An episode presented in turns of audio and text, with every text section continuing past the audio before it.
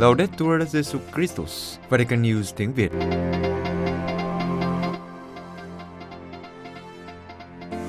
Radio Vatican, Vatican News tiếng Việt. Chương trình phát thanh hàng ngày về các hoạt động của Đức Thánh Cha, tin tức của Tòa Thánh và Giáo hội Hoàng Vũ được phát 7 ngày trên tuần từ Vatican và Roma. Mời quý vị nghe chương trình phát thanh hôm nay, thứ năm ngày 14 tháng 9 gồm có Trước hết là bản tin Tiếp đến là gặp Đức Giáo Hoàng và cuối cùng là giáo huấn vui. Bây giờ kính mời quý vị cùng Thanh Tùng và Quế Phương theo dõi tin tức. Đức Thánh Cha gửi sứ điệp đến cuộc gặp gỡ quốc tế, sự táo bạo của hòa bình. Vatican, trong sứ điệp gửi đến cuộc gặp gỡ quốc tế sự táo bạo của hòa bình, Đức Thánh Cha khích lệ mọi người không cam chịu chiến tranh, nhưng biết biến sự táo bạo của hòa bình thành kinh nguyện, cầu xin từ trời cao điều dường như không thể trên mặt đất. Cuộc gặp gỡ quốc tế sự táo bạo của hòa bình do Cộng đoàn Thánh Egidio tổ chức từ ngày 10 đến 12 tháng 9 tại thủ đô Berlin của Đức.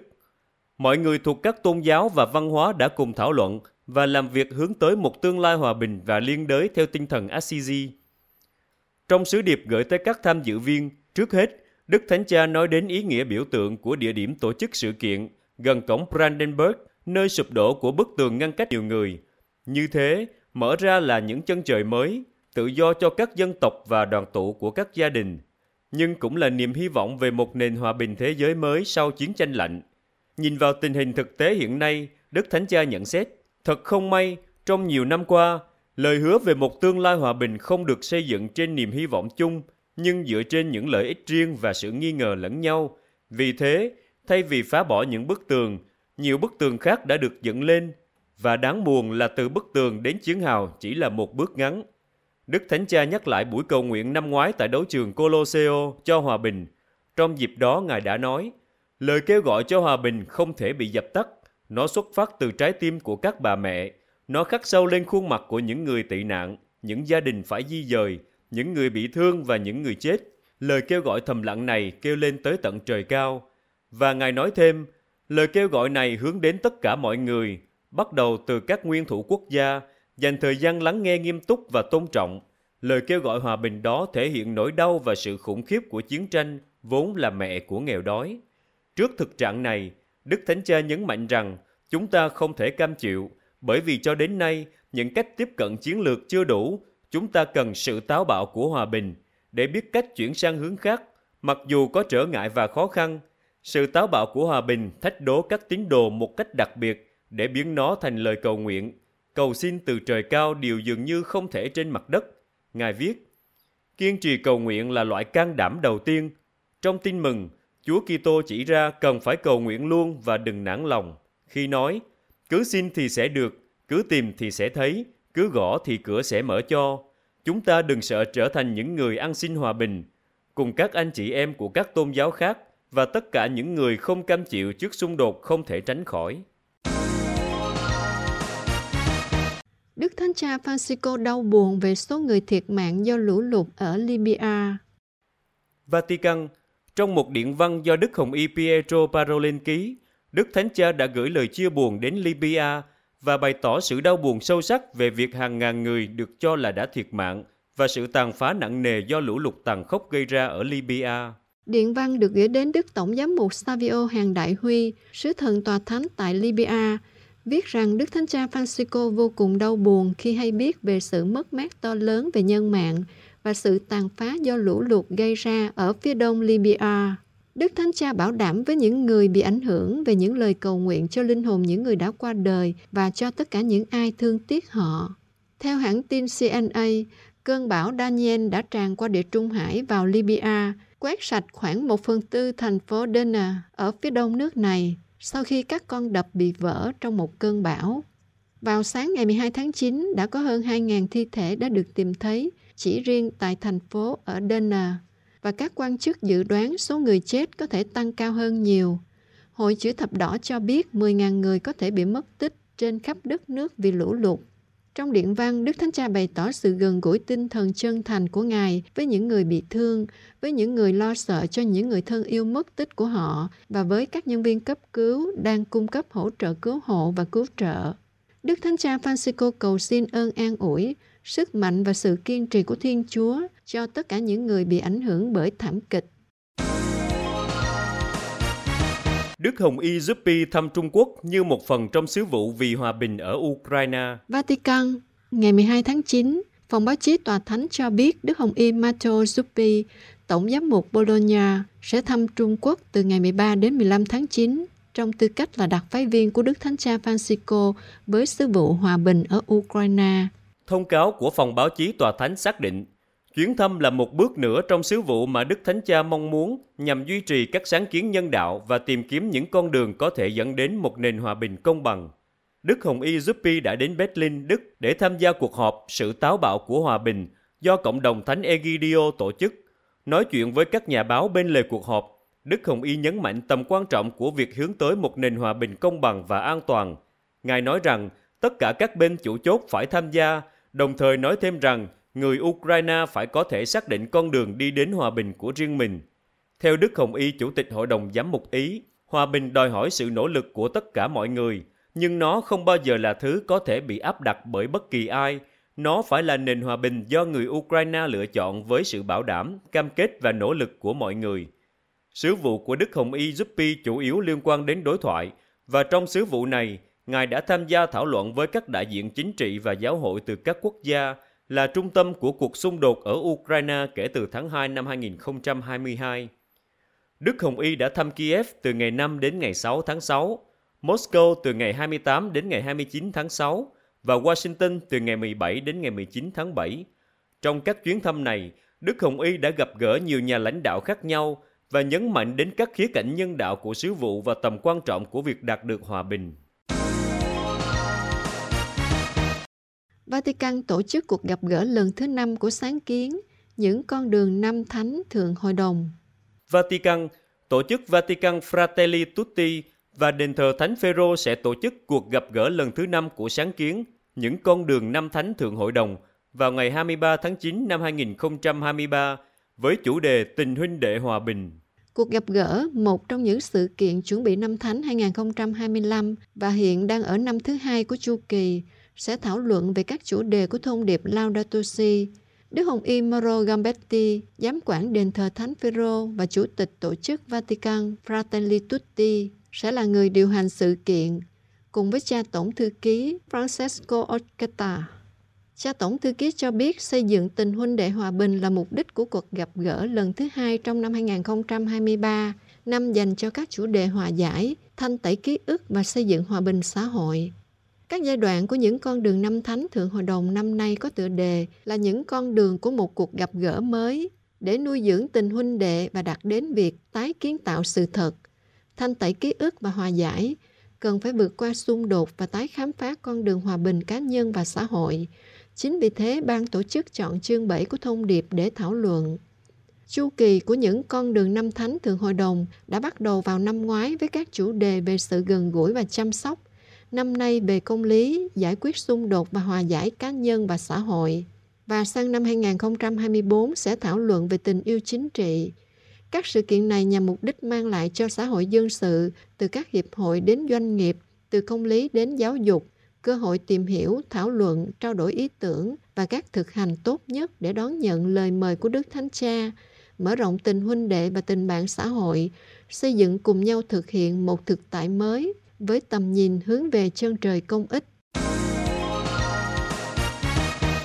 Indonesia sẽ chính thức sử dụng thuật ngữ Jesus Christus khi đề cập đến Chúa Giêsu thay vì thuật ngữ Hồi giáo.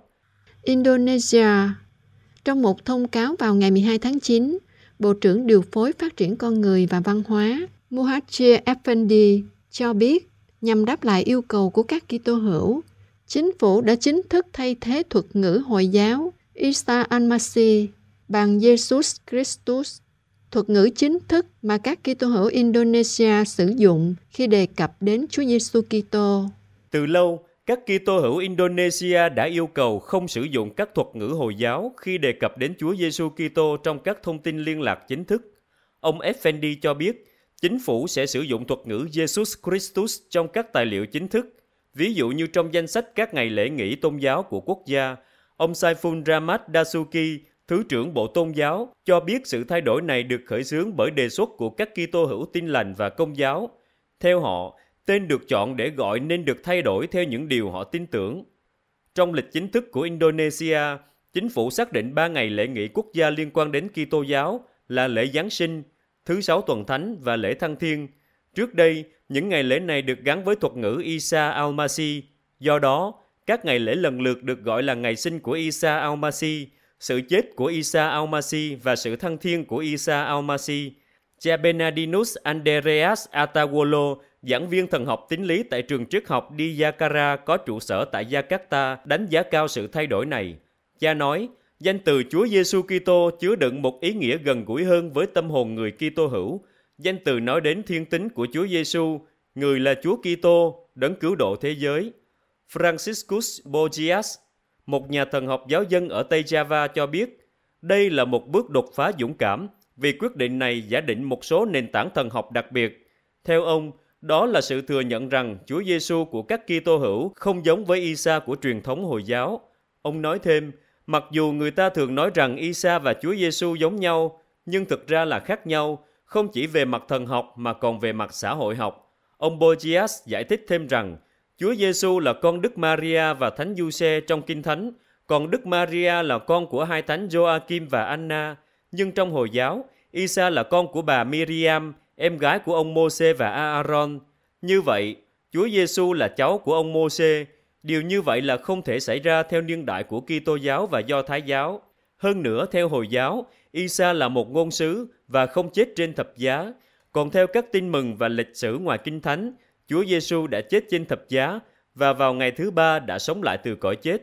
Do đó, theo ông Bochias, sự thay đổi thuật ngữ này là một bước đáng hoan nghênh, mô tả sự hiểu biết và kinh nghiệm về đức tin Kitô giáo dựa trên Kinh Thánh. Các giám mục Âu Châu tuyên bố không thể đánh đồng phôi thai với máu và mô. Roma, Ủy ban các hội đồng giám mục của Liên minh Âu Châu, gọi tắt là Comeche, bày tỏ mối quan ngại sâu sắc về dự thảo quan điểm của Nghị viện Âu Châu về quy định của cái gọi là các chất có nguồn gốc từ con người. Trước đây khi nói các chất có nguồn gốc từ con người, gọi tắt là SOHO, được hiểu là máu và các thành phần của máu về tế bào, được sử dụng để truyền máu, trị liệu, cấy ghép hoặc hỗ trợ sinh sản về mặt y tế rất hữu ích cho con người. Nhưng ngày 12 tháng 9 2023, Nghị viện châu Âu tiến hành bỏ phiếu quy định về các thông số chất lượng và an toàn đối với các chất có nguồn gốc từ con người. Với định nghĩa, các chất có nguồn gốc từ con người mở rộng hơn, có cả phôi thai. Trong một tuyên bố được đưa ra cùng ngày, cha Manuel Enrique Barrios Prieto, tổng thư ký của Ủy ban các hội đồng giám mục của Liên minh châu Âu, đại diện các giám mục cho rằng cách định nghĩa của Soho theo quy định mới này nếu được thông qua thì rất đáng lo ngại vì việc bảo vệ phôi người là rất quan trọng. Do định nghĩa rộng này, các giám mục lo ngại cả những em bé được thụ thai tự nhiên chưa có khả năng sống độc lập trong giai đoạn phát triển trước khi sinh cũng có thể nằm trong thuật ngữ các chất có nguồn gốc từ con người. Các giám mục nhấn mạnh rằng giáo hội xác tín rằng ngay cả khi chưa được sinh ra, sự sống con người luôn có phẩm giá và quyền được bảo vệ độc lập. Tuyên bố khẳng định đặt phôi thai ngang hàng với tế bào và mô là không đúng. Làm như vậy, tính đặc biệt và phẩm giá của phôi thai không được tôn trọng. Các giám mục yêu cầu sửa đổi văn bản quy định và nhắc lại tầm quan trọng của việc đào tạo.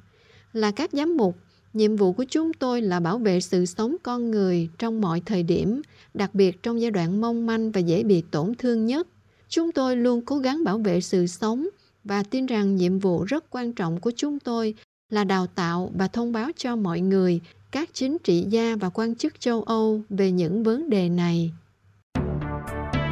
Quý vị vừa theo dõi bản tin ngày 14 tháng 9 của Vatican News tiếng Việt. Vatican News tiếng Việt Chuyên mục Gặp Đức Giáo Hoàng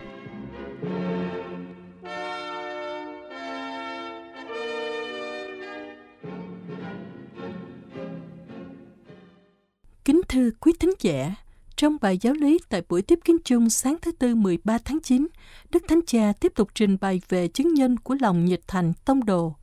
Ngài đã trình bày với các tín hữu mẫu gương của một giáo dân ở châu Mỹ Latin, đó là chân phước Jose Gregorio Hernandez Cisneros, một bác sĩ dành cả cuộc đời chăm sóc và giúp đỡ cho những người gặp khó khăn nhất. Đức Thánh Cha lưu ý rằng bí quyết của sức mạnh và sự cống hiến của chinh phước là sự kết hợp mật thiết với Chúa Giêsu, điều thúc đẩy Ngài hiến dâng cuộc đời cho tha nhân và hiến thân vì hòa bình thế giới. Ngài qua đời khi đang làm một việc bác ái, khi đi thăm người bệnh. Đức Thánh Cha nhận định rằng chân phước Jose Gregorio đã biết làm chứng cho đức tin bằng gương sáng của Ngài, chăm sóc cho bệnh nhân, giúp đỡ những người đau khổ, mang lại niềm hy vọng cho người nghèo. Nơi tất cả những người đó, Ngài đã nhìn thấy Chúa Giêsu. Ngài là một chứng nhân của lòng nhiệt thành đối với tin mừng và như thế, Ngài không theo đuổi những khát vọng của riêng mình, nhưng luôn cởi mở và sẵn sàng làm theo ý muốn của Thiên Chúa. Đức Thánh Cha mời gọi các tín hữu tự hỏi, trước Thiên Chúa hiện diện nơi những người nghèo gần tôi, trước những người đau khổ nhất trên thế giới, tôi phản ứng thế nào? Và Đức Thánh Cha mời gọi tín hữu trước hết hãy cầu nguyện, sau đó dấn thân không phải bằng lời nói suông nhưng bằng các việc cụ thể để cổ vũ điều thiện, xây dựng hòa bình và công lý. Và Đức Thánh Cha bắt đầu bài giáo lý như sau. Anh chị em thân mến, chào anh chị em. Trong các bài giáo lý của chúng ta, chúng ta tiếp tục gặp gỡ những chứng nhân nhiệt thành của việc loan báo tin mừng. Chúng ta nhớ rằng đây là loạt bài giáo lý về lòng nhiệt thành tông đồ, về mong muốn và sự nhiệt thành nội tâm trong việc loan báo tin mừng. Hôm nay, chúng ta chuyển sang châu Mỹ Latin, chính xác là đến Venezuela, để biết về một người giáo dân, đó là chân phước Jose Gregorio Hernandez Cisneros. Ngài sinh năm 1864 và đón nhận đức tin trước hết từ người mẹ. Như Ngài kể, mẹ tôi đã dạy tôi nhân đức từ khi còn trong nôi, mẹ đã giúp tôi lớn lên trong sự hiểu biết về Thiên Chúa và cho tôi lòng bác ái để hướng dẫn tôi. Chúng ta hãy chú ý, chính các bà mẹ chuyển trao đức tin.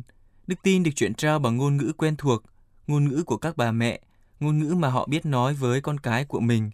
Và các bà mẹ, các chị em hãy chú ý đến việc chuyển trao đức tin bằng ngôn ngữ của người mẹ. Quả thật, bác ái là ngôi sao dẫn đường cho cuộc sống của chân phước Jose Gregorio, một con người tốt lành và nhiệt tình, tính tình vui vẻ, có trí thông minh đặc biệt. Ngài trở thành bác sĩ, giáo sư đại học và nhà khoa học. Nhưng trên hết, Ngài là một bác sĩ gần gũi với những người yếu đuối nhất. Đến nỗi tại đất nước của Ngài, Ngài được mệnh danh là bác sĩ của người nghèo. Ngài luôn chăm sóc người nghèo. Yêu thích tin mừng hơn là sự giàu có về tiền bạc. Ngài đã dành cả cuộc đời để giúp đỡ những người khốn khó, nơi người nghèo, người bệnh, người di cư, người đau khổ. Chân phước Jose Gregorio đã nhìn thấy Chúa Giêsu Ngài đã nhận được sự thành công mà Ngài không bao giờ tìm kiếm trên thế giới và tiếp tục nhận nó từ những người gọi Ngài là vị thánh của dân tộc, là vị tông đồ bác ái, là nhà truyền giáo của hy vọng. Chân Phước Jose Gregorio là một người khiêm tốn, một người tốt bụng và hay giúp đỡ. Đồng thời, Ngài được thúc đẩy bởi ngọn lửa nội tâm, bởi ước muốn sống phục vụ Thiên Chúa và tha nhân. Được thúc đẩy bởi lòng nhiệt thành này, nhiều lần Ngài đã cố gắng trở thành một tu sĩ và linh mục nhưng nhiều vấn đề sức khỏe đã ngăn cản Ngài thực hiện điều đó. Tuy nhiên, sự yếu đuối về thể chất không khiến Ngài co cụm vào chính mình, nhưng trở thành một bác sĩ và thậm chí còn là một bác sĩ nhạy cảm hơn với nhu cầu của người khác. Ngài bám chặt vào Chúa quan phòng và được củng cố trong tâm hồn. Ngài đi sâu hơn vào những điều cốt yếu. Đây là lòng nhiệt thành tông đồ, không đi theo khát vọng riêng của mình, nhưng sẵn sàng vâng theo các kế hoạch của Thiên Chúa. Như thế, Trần Phước đã hiểu rằng thông qua việc chăm sóc chữa trị cho các bệnh nhân, Ngài đã thực hành thánh ý Thiên Chúa bằng cách trợ giúp người đau khổ, mang lại hy vọng cho người nghèo, làm chứng cho đức tin không phải bằng lời nói mà bằng gương sáng. Do đó, qua con đường nội tâm này, Ngài đã đi đến việc đón nhận y học như là một chức linh mục, chức linh mục của nỗi đau con người. Điều quan trọng là không phải chịu đau khổ một cách thụ động, nhưng như Kinh Thánh nói, làm mọi sự với tấm lòng tốt lành để phục vụ Chúa. Tiếp tục bài giáo lý, Đức Thánh Cha nói, nhưng chúng ta hãy tự hỏi, từ đâu mà chân phước Jose Gregorio có tất cả lòng nhiệt thành, lòng say mê này? Chính là từ một sự chắc chắn và một sức mạnh. Sự chắc chắn đó là ân sủng của Thiên Chúa. Ngài viết rằng, nếu trên thế giới có người tốt và kẻ xấu, thì có kẻ xấu là vì chính họ đã trở nên xấu nhưng người tốt là tốt chỉ với sự giúp đỡ của Thiên Chúa. Ngài cảm thấy cần ân sủng hơn tất cả mọi thứ, điều mà Ngài tìm xin trên đường phố và rất cần tình yêu thương. Và đây là sức mạnh mà Ngài kính múc, sự gắn bó mật thiết với Thiên Chúa. Ngài là một người cầu nguyện, Ngài tham dự thánh lễ. Và khi tiếp xúc với Chúa Giêsu đứng hiến mình trên bàn thờ vì mọi người, chân phước Jose Gregorio cảm thấy được mời gọi hiến dâng cuộc sống mình vì hòa bình. Chiến tranh thế giới thứ nhất đang bùng nổ. Như thế chúng ta đi đến ngày 29 tháng 6 năm 1919. Một người bạn đến thăm Ngài và thấy Ngài rất hạnh phúc. Trên thực tế, chân phước Jose Gregorio đã biết rằng hiệp ước chấm dứt chiến tranh đã được ký kết. Của lễ hy sinh của Ngài đã được Thiên Chúa chấp nhận và dường như Ngài cảm thấy rằng sứ vụ của Ngài trên trái đất đã hoàn thành. Sáng hôm đó, như thường lệ, Ngài đi lễ và là giờ Ngài đi mang thuốc cho người bệnh. Tuy nhiên, khi đang băng qua đường thì Ngài bị một chiếc xe tông phải. Được đưa đến bệnh viện, Ngài qua đời khi đang kêu tên Đức Mẹ. Cuộc hành trình trần thế của chân phước kết thúc trên đường khi đang thực hiện một công việc của lòng thương xót và trong một bệnh viện, nơi Ngài đã biến công việc của mình thành một kiệt tác trong tư cách là một bác sĩ. Anh chị em thân mến, trước chứng tá này chúng ta hãy tự hỏi, trước Thiên Chúa hiện diện nơi những người nghèo gần tôi, trước những người đau khổ nhất trên thế giới, tôi phản ứng thế nào? Trần Phước cũng khuyến khích chúng ta dấn thân giải quyết các vấn đề xã hội, kinh tế và chính trị to lớn ngày nay. Nhiều người nói về nó, nhiều người phàn nàn về nó, nhiều người chỉ trích và nói rằng mọi thứ đều tồi tệ. Nhưng đó không phải là cách người Kitô hữu được mời gọi thực hiện. Ngược lại, Kitô hữu được mời gọi đối mặt với nó, chịu để tay mình với bẩn, trước hết như Thánh Phaolô đã dạy chúng ta, hãy cầu nguyện và sau đó dấn thân không phải bằng lời nói suông nhưng bằng việc cổ vũ điều thiện, xây dựng hòa bình và công lý trong sự thật. Đây cũng là lòng nhiệt thành tông đồ, là việc loan báo tin mừng, là niềm hân hoan khi tôi giáo. Phúc thay ai xây dựng hòa bình, chúng ta hãy tiến bước trên con đường của chân phước Gregorio, một giáo dân, một bác sĩ, một người làm công việc hàng ngày, người đã được lòng nhiệt thành tông độ thúc đẩy sống bằng cách làm việc bác ái trong suốt cuộc đời. Cuối buổi tiếp kiến chung, Đức Thanh Cha đã kêu gọi cầu nguyện cho các nạn nhân của trận lũ lụt nghiêm trọng ở Libya và những người bị ảnh hưởng bởi trận động đất ở Maroc. Ngài cũng cầu nguyện cho hòa bình trên thế giới, đặc biệt cho Ukraine đang bị dày xéo. Đức Thanh Cha đặc biệt nghĩ đến người dân Libya bị ảnh hưởng nặng nề bởi những trận mưa dữ dội gây ra lũ lụt và khiến cho nhiều người chết và bị thương cũng như thiệt hại trên diện rộng. Đức Thanh Cha mời gọi hiệp nhất cầu nguyện cho những người đã thiệt mạng, cho gia đình họ và cho những người phải di rời. Ngài kêu gọi liên đới với những người anh chị em đã bị thử thách quá nhiều bởi tai ương này. Đức Thanh Cha cũng hướng tới dân tộc Maroc bị ảnh hưởng bởi trận động đất ngày 8 tháng 9 vừa qua. Ngài nói, chúng ta hãy cầu nguyện cho Maroc, cho người dân, Xin Chúa ban cho họ sức mạnh để tiếp tục phục hồi sau cơn tai ương khủng khiếp vừa qua. Buổi tiếp kiến kết thúc với kinh lạy cha và phép lành Đức Thánh Cha ban cho mọi người.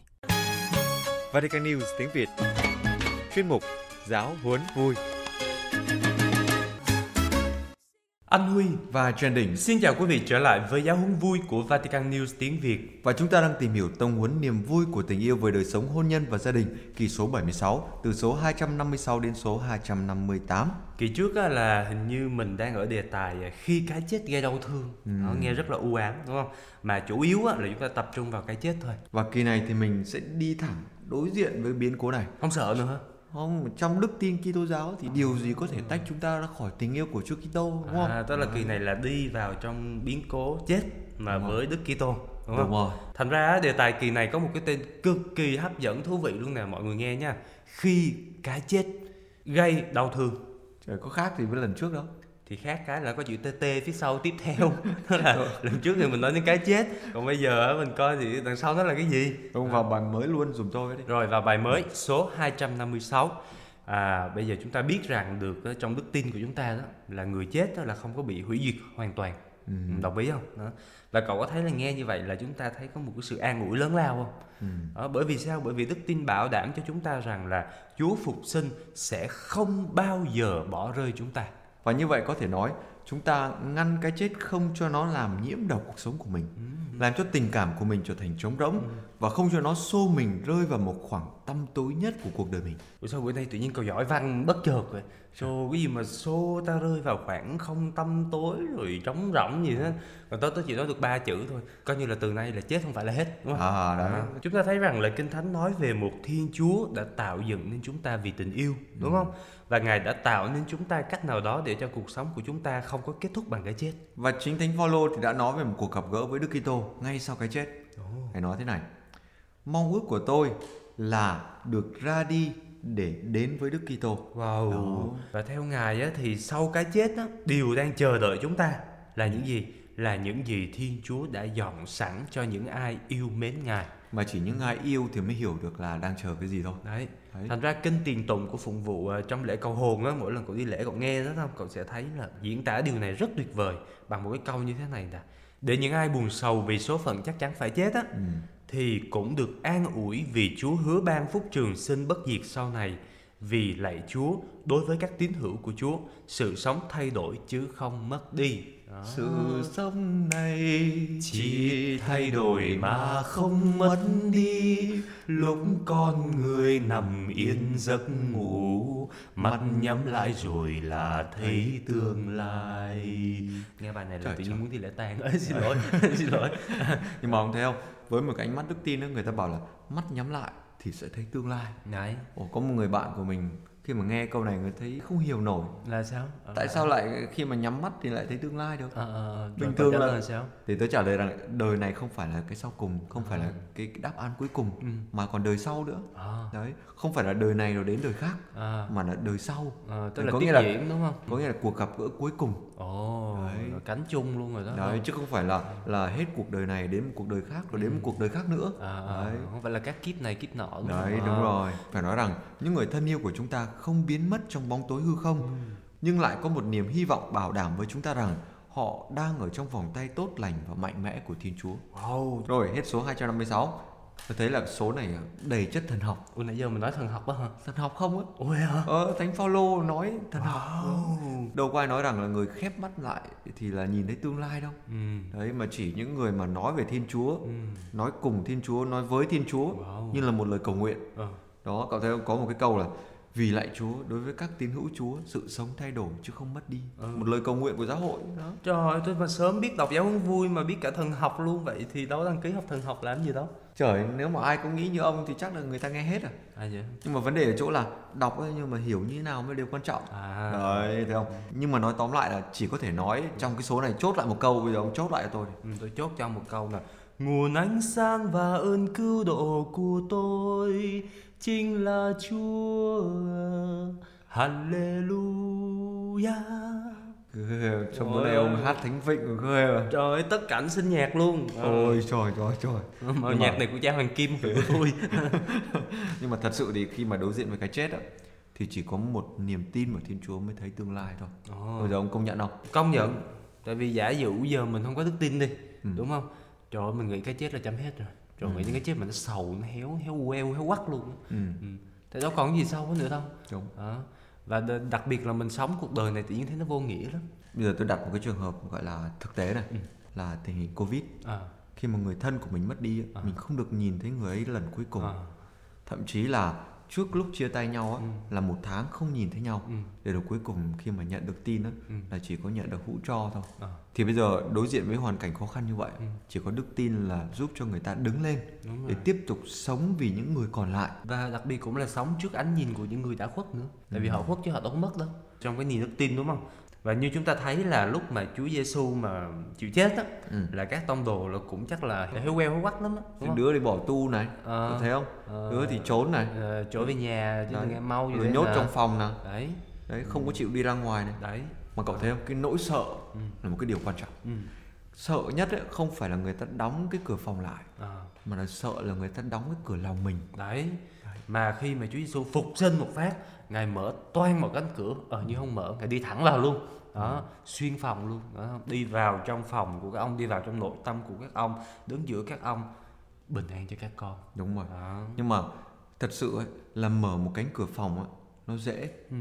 nhưng mà mở được một cánh cửa lòng á, Ừ. thì cực kỳ là khó Đúng nó rồi. cần một cái tiến trình thực sự là dài Ừ. để có thể cùng đồng hành á. Ừ, tại vì Chúa tôn trọng tự do của mỗi người mà đúng không? Nhưng mà dù sao chúng ta thấy rằng là Chúa sống lại thì Chúa cũng đã mở một con đường cho con người. đúng rồi và Chúa không chỉ cứu con người khỏi chết mà còn hơn thế đó là dẫn đến một cuộc sống tràn đầy với Chúa Và bây giờ á, chính bởi cái niềm tin đó nó phải nói là giúp cho các tín hữu hôm nay là chúng ta nè luôn cảm thấy mình vẫn còn nối kết với người đã khuất. Đó. Ủa mà sao có ông Trịnh Công Sơn ông không biết ông nghe đâu ra mà ông sáng tác một cái câu hát cũng rất là hay. Hát gì nào Ờ, Người chết nối linh thiêng vào đời. trời trời Người chết nối linh thiêng vào đời. đó nhưng mà thật ra đó là một cái cảm của người Việt Nam á Ừ. người Việt Nam mình có một cái cảm đó là người chết không phải là hết Ừ. mà là vẫn còn một cái thế giới nào đó nơi mà những người thân yêu của mình ra đi Ừ. họ phù trợ cho mình Đấy. Chúng ta coi số tiếp theo Đức Thánh Cha có nói về điều này nè. Cái gì mà nối kết với người đã khuất nè. rồi Đó. số 257 Ừ. một cách để thông giao với những người thân yêu của chúng ta đã qua đời là cầu nguyện cho họ Thánh Kinh nói thế này, cầu nguyện cho người chết là một việc thánh thiện và đạo đức. và lời cầu nguyện cho họ không những có thể giúp họ mà còn làm cho lời chuyển cầu của họ cho chúng ta mang lại hiệu quả Ví dụ như là sách Khải Huyền trình bày các vị tử đạo á, Ừ. cho chúng ta biết rằng là trong khi khẩn cầu cho những người đau khổ vì bất công trên thế gian, họ liên kết vững vàng với thế giới này trên hành trình đi về. và không kể đâu xa một số vị thánh trước khi mà chết á, thì các ngài đã an ủi những cái người thân yêu của mình ở bên cạnh nói rằng tôi á, sẽ ở gần bên các bạn và sẽ giúp các bạn. Đấy, cụ thể là trường hợp của thánh Teresa thành Lisieux bổ mạng Trần Đỉnh hơi sao nhớ rõ như trời ơi từ nhỏ tôi đã đọc sách một tâm hồn rồi. Trời ơi, Trời hèn chị ơi. sống không? Tôi thấy như là sống với một tâm hồn luôn vậy đó. đó một tâm hồn Trời gọi là được đụng chạm bởi một tâm hồn khác. Ờ, đấy Tại vì biết sao mỗi lần tôi nghĩ đến Thánh Teresa là tôi nghĩ đến bông hoa hồng. Ờ, Ông công nhận không? đúng đúng đúng. Thành ra mỗi lần tôi nhìn thấy ông trong cuộc sống tôi nghĩ ngay đến một bông hoa hồng. Rồi làm sao nữa? Mà tôi không nghĩ đến cái cánh hoa. Ờ. Tôi nghĩ đến cái gai chứ cái thân hoa hồng. Nên là tôi nhìn ông tôi nhớ Thánh Teresa ngay mà Thánh Teresa tôi nhớ cánh hoa. Còn ông là tôi nhớ cái gai. Ờ. thôi ít ra thì tôi cũng ờ, gọi là liên kết những cái hoa hoặc là Ờ. liên kết đến một vị thánh Đang nói đến tự đạo. đang là một cái tiến trình không thấy không tiến trình đó. một tiến trình đó rồi nhưng mà trở lại với thánh Teresa thì trước khi chết ngài nói rằng tôi sẽ tiếp tục ở bên các bạn cầu nguyện cho các bạn. Ừ. và tôi cảm thấy mình muốn tiếp tục làm việc lành từ trên trời. Tôi sẽ gửi mưa hoa hồng xuống đến với các bạn. Ừm. Và- chứ không phải là gai nha. À, nhớ đến một vị thánh khác là thánh Đa Minh. Thì ngài còn quả quyết như thế này là ngài sẽ giúp ích nhiều hơn sau khi qua đời cơ. Ừ. mạnh mẽ hơn trong việc gọi là đoạt lấy ân sủng. Mà cậu biết là khi mẹ của ngài mang thai á Ừ. thì mẹ của ngài đã mơ thấy một cái gì không ờ, hình như nếu nhớ không lầm là mơ thấy một con chó. Mà con chó nó có cái cầm cái gì theo không? Chịu thua không nhớ nổi. Con chó nó là cầm một cái bó đuốc. Ờ. Nó gặm một cái bó đuốc và nó đi khắp thế giới. Ủa nó ăn mừng trung thu hay sao được gọi là cái mang cái ánh sáng đến với thế gian. À. Cậu thấy không? Hèn Có- chi là dòng Đa Minh là ừ, quý cha quý thầy dòng Đa Minh là thuyết giảng đúng không? Đúng rồi là Ờ. cầm cái ánh sáng ánh sáng À, chân lý à, và đi khắp thế gian. Ồ. đó mà cậu biết sao không? cái khắp thế gian này không phải là đi cho thật xa thật nhiều đó mà là đi ở giữa thế gian đấy đấy Ờ. đi vào giữa cuộc đời Đấy, vào giữa thế giới phải không? Wow, đó là những cái mối dây liên kết yêu thương quan trọng. Ừ. Đó, ờ, mối dây giữa người sống và người đã qua đời, giữa chúng ta và các vị thánh. Ừ. Bởi vì sự kết hợp giữa những người còn sống trên dương thế với các anh chị em đã yên nghỉ trong bình an của Chúa Kitô không hề bị gián đoạn. Ừ. Ừ. Nhưng được củng cố nhờ việc truyền thông cho nhau những của cải thiên liêng. rồi hết số 257 cậu biết cái sự liên hệ giữa người sống với người ờ, đã qua đời được gọi là gì không? Cái này là giáo lý, à, gọi là màu nhiệm các thánh thông công. mà thông công nghĩa là gì? Này không hiểu. Xưa hồi nhỏ anh chị dạy như vậy không phải hỏi nhiều. Đó, hỏi sao thưa vậy? Còn giờ thích giải thích ông giải thích đi. Đó. à động cái gọi là cái tính uyên bác ở đây đúng không? À, dạ đó đấy. Dạ, dạ. nên là tôi phải là nghiêm chỉnh. Dạ à, vâng. Tính thông công ở đây á, có nghĩa là cái sự hiệp thông. À, đó cậu nghe được cái chữ truyền thông không? Có là có. thông đó thông mà truyền mà truyền mà phải thông đúng không? Đấy đúng rồi truyền mà không thông là không được rồi. À, hay gọi một cách nôm na hay là bình dân ấy, ừ, thì cái sự thông công ở đây có nghĩa là liên hệ. Ừ, liên hệ giữa ba cái thực tại. Ừ, một là giáo hội thánh thiện ừ. có nghĩa là giáo hội trên thiên đàng à, có đức mẹ các À. thánh những linh hồn thánh thiện được đúng chưa rồi, linh hồn tới sau này đó ừ, Đấy. rồi tiếp rồi thứ hai á, đó là giáo hội của những người đang phải chiến đấu à, những người chiến đấu với những người mà đọc giáo huấn vui À. mỗi ngày là đang phải nỗ lực để À. gọi là phải cố gắng là kìm lắm ấy không Ok. là đúng không? ừ, ừ, ừ. Không chiến đấu chịu chiến được á. đấu chiến đấu đấy. à. Thứ ba ấy là giáo hội thanh luyện ừ. như là những linh hồn mà đang còn trong luyện ngục Ờ, ví dụ như là người vừa mới nói xong là phải qua thanh luyện nữa đúng rồi À. bởi vì cậu biết sao là ngay bây giờ tôi phải thanh luyện trước đi ừ. Là gặp ông là tôi là thanh luyện rồi đó Ờ. Có phải có chừng sau này ông không phải qua luyện ngục ông ơi, rồi. ông vui với tôi là ông không qua luyện ngục đó đấy là là có nghĩa là, là tôi đã chuẩn bị sẵn từ bây giờ rồi là ông bay thẳng một phát tuyển thẳng lên giáo hội thánh thiện luôn hả? Rồi. Ờ. đấy nhưng mà bây giờ là ông thấy là giáo lý là có dễ hiểu không nói chung là được nói chung là giáo lý như vậy thấy khá khá đó À. biết ngắm không vậy biết ngắm sự thương khói chúa không vậy làm câu coi Thì thương ngôi con đức chúa trời ra đời rồi ok Đó, duyệt duyệt cho À. lên giáo hội thánh thiện luôn Đấy, rồi. Đấy. cậu biết sao tới duyệt cho cậu lên giáo hội thánh thiện không là như nào ơi, người ta vô luyện ngục người ta đã khổ rồi cậu vô xuống đó cậu ngắm cái cung này ai chịu nổi Đấy. cho lên cho lên thẳng nhưng mà bây giờ ấy, tôi hỏi ông vậy thì ông thích cái giáo hội nào tôi là tôi chỉ thích giáo hội công giáo thánh thiện duy nhất và tông truyền À. Đó. tương lai thì á, thì tôi thích thuộc về giáo hội thánh thiện đúng không À, à. mà đó là chuyện tương lai còn hiện tại tôi vẫn máu lắm. À, à, hàng chiến đấu lắm. À, chiến đấu nên- máu lửa phải không? ừ, cho nên vẫn xin Chúa là Chúa cho con sống dài dài thêm tí nữa để con À. không bỏ cuộc chơi quá sớm. Ừ. đó, để con làm gì? Để con còn còn giúp cho Trần Đỉnh thanh luyện ở đời Dạ. đó không? Giờ tôi thấy là ông trả lời lý thuyết thì ngon lắm. Ừ. tớ tưởng cậu đã sẵn sàng hết rồi chứ sao lại còn máu lắm? Sẵn sàng đó thì gọi là tư thế sẵn sàng. Mà ông nghe khi người ta thổi kèn mà thổi bài hai á của cái bài gì mà khi Chúa thương gọi con về rồi người ta À. thổi làm sao? Thì bây giờ tôi không biết nói làm sao nữa bây giờ thổi luôn nè. À. đó. Bây giờ á, là ông làm bè một cho tôi đi rồi À, tôi rồi. đắp vô cái bè gọi là bè đối ca. Rồi. Rồi. Một hai ba khi chúa thương gọi con về không là con không về. Con không về con không không về, về. con không về là con không về. rồi tôi sợ ông rồi đấy Chúa gọi là chuyện của Chúa. Đó. con là con xin Chúa cho con nán nán lại thêm. Đó. tình hình là tôi thấy là ông vẫn chưa dứt bỏ được đâu đó. Ừ, thì Chúa nói rồi tinh thần thì hăng hái nhưng thể xác lại yếu đuối Chúa hiểu À. mà đó. Cho nên là mình phải chuẩn bị từ từ. À. thôi giờ qua số tiếp sẽ biết là chuẩn bị từ từ là thế nào nè. Rồi số 258 nếu chúng ta chấp nhận cái chết chúng ta có thể chuẩn bị cho nó.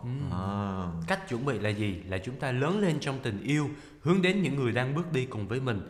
Cho đến ngày sẽ không còn sự chết cũng chẳng còn tan tóc kêu than và đau khổ nữa. Ừ, một hình ảnh trong sách Khải Huyền đúng không? Và bằng cách đó thì chúng ta cũng chuẩn bị gặp lại những người thân yêu mà đã qua đời trước chúng ta. Đúng rồi. Như Đức Giêsu trao đứa con đã chết được hồi sinh lại cho người mẹ như là trong Tin mừng Luca chương 7 câu 15. Thì đối với chúng ta, người cũng sẽ làm như thế. Và chúng ta đừng phí sức bám níu lấy những năm tháng này. Đừng đừng nhá. Cố gắng đừng có bám quá nha cậu. Ừ, Không bám, không bám. Ờ, chúng ta đừng phí sức bám níu năm này qua năm khác Đúng rồi. những gì thuộc về quá khứ. Đúng rồi, lấy keo 502 dán vô thì bám làm cái gì? Keo năm lẻ hai gặp lửa thì cũng toang đấy ông ơi. Ờ, lửa lửa thánh thần đó giúp thanh luyện chúng ta khỏi mọi bám víu trên trần gian này. Đó, đây là ông bớt bám đi nha. Đấy, ừ. Đấy. Nói cho cùng thì nếu chúng ta càng sống tốt trên trái đất này bao nhiêu á thì chúng ta càng có thể chia sẻ hạnh phúc lớn lao hơn với những người thân yêu của chúng ta ở trên trời. Đấy, chia sẻ cái đức tin này, chia sẻ cái Ừ. tình yêu này với những người Ờ. thân yêu, với bố, với mẹ, Ờ. với bà ngoại, Đúng với ông rồi, ngoại, đấy. đó, với anh chị em. Đấy. Và Đức Thánh Cha nói, nếu mà chúng ta càng trưởng thành và truyền nở bao nhiêu thì chúng ta càng có thể mang lại những điều tốt đẹp hơn vào bàn tiệc thiên quốc bấy nhiêu. Hết số 258 Mà thôi tôi chuẩn bị đi chết đây Trời đâu có dễ vậy ông. Ờ. Chết á, là ông mới chuẩn bị thôi. Ờ thì chuẩn bị tinh thần Còn bây giờ là ông phải làm sao mà bám lấy những người thương yêu của mình à. để mà yêu thương. À hóa ra không phải là đi chết mà là đi yêu hả Đấy, đúng bảo rồi. yêu là chết trong lòng một nửa Đúng Đó, rồi. Ý tôi nói là chết là chết theo nghĩa đó đó à. Đó, rồi bây giờ tôi hỏi cậu này. Cái tòa án chung cuộc ấy, ừ. thì câu hỏi đặt ra sẽ là gì? Ừ, Nghĩa là sau khi chết đó hả Đúng rồi. Ờ, Anh là ai? Không phải Đứa nào làm cho mày ra nên thế này Chú hỏi vậy đúng không à, Có nghĩa là hỏi nguyên nhân của đứa nào đúng không? à. Chứ không phải là hỏi cậu đã làm gì hay là sao hả? Ủa vậy hả Đó, câu hỏi cuối cùng đó Không là biết đã yêu. mà biết có Đó, thì cũng hả Yêu đó. Bởi vì khi chết ấy, thì không mang được cái gì khác ngoài tình yêu cả. À. Thánh Phaolô bảo rồi, cuối cùng thì chỉ còn tình yêu thôi. Ồ, agape thôi đúng không? Đấy. Mà cậu biết sao không? Sống ở trên đời này á, Ừ. có một Vì cái điều sang cũng như nghèo khó hả? Ờ, đúng rồi. Thì mình có một cái tâm tình đó, đó là chỉ ở trọ thôi. Ở chợ. Bởi mình hướng đến một cái thế giới khác. một cái thực tại khác một cái thực tại ở đó mà chỉ còn tình yêu thôi à. tất cả chỉ là ở trọ thôi À. dù là con người dù là cành cây dù là dòng sông ý a ý a À, đấy nghe giống như cái bài hát quen quen của nhạc sĩ Trịnh Công Sơn đúng rồi bài đó chính là bài ở trọ Ừm, hát luôn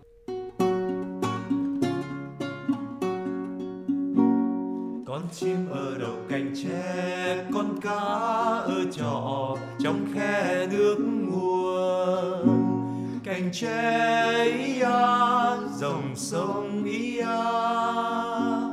Tối nay ở trọ trần gian, trăm năm về chốn xa xăm cuối trời. Ý a, ý a, ý a. xưa nay ở đầu xa cơn gió ở trọ bao la đất trời. Miền xa ý a trời đất ý a nhân gian về trọ nhiều nơi, bâng khuâng vì những đôi môi rất thơ ý a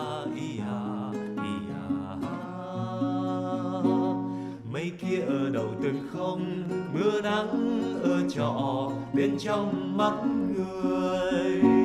Từng không ý a người sinh ý a tim em người trọ là tôi, mai kia về chốn, xa xôi cũng gần.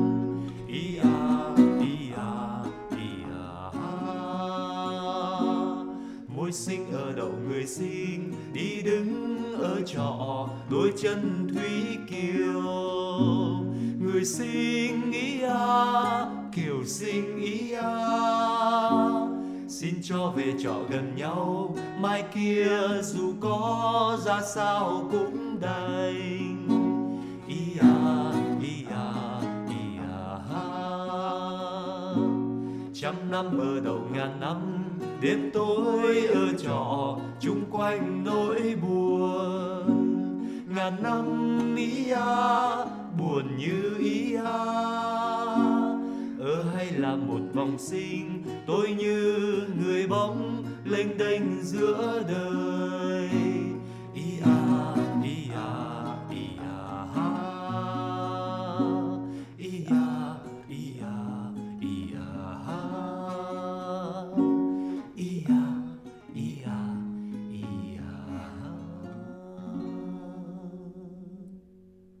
Không có sống tròn đầy với tình yêu ở ngay cái cuộc sống này ừ. thì mình sẽ không có chuẩn bị cho cái ngày mà mình phải đối diện với cái chết sau cùng. Ừ, nói thẳng ra là ngày chết đúng không? Rồi. mà không việc gì phải sợ hãi cả. Không sợ ngày chết không sợ thân chết ngược lại với đầy hy vọng. Vậy thôi à? Ừ, thì tới đây hết bài rồi. Muốn gì tuần sau đọc tiếp. Giờ ông biên tập ông biên cái chừng này sao tôi bắt tôi đọc thêm được? Rồi vậy thì hẹn gặp lại quý vị và các bạn vào thứ năm tuần tới trong chuyên mục Giáo huấn vui của Vatican News tiếng Việt xin chào và hẹn gặp lại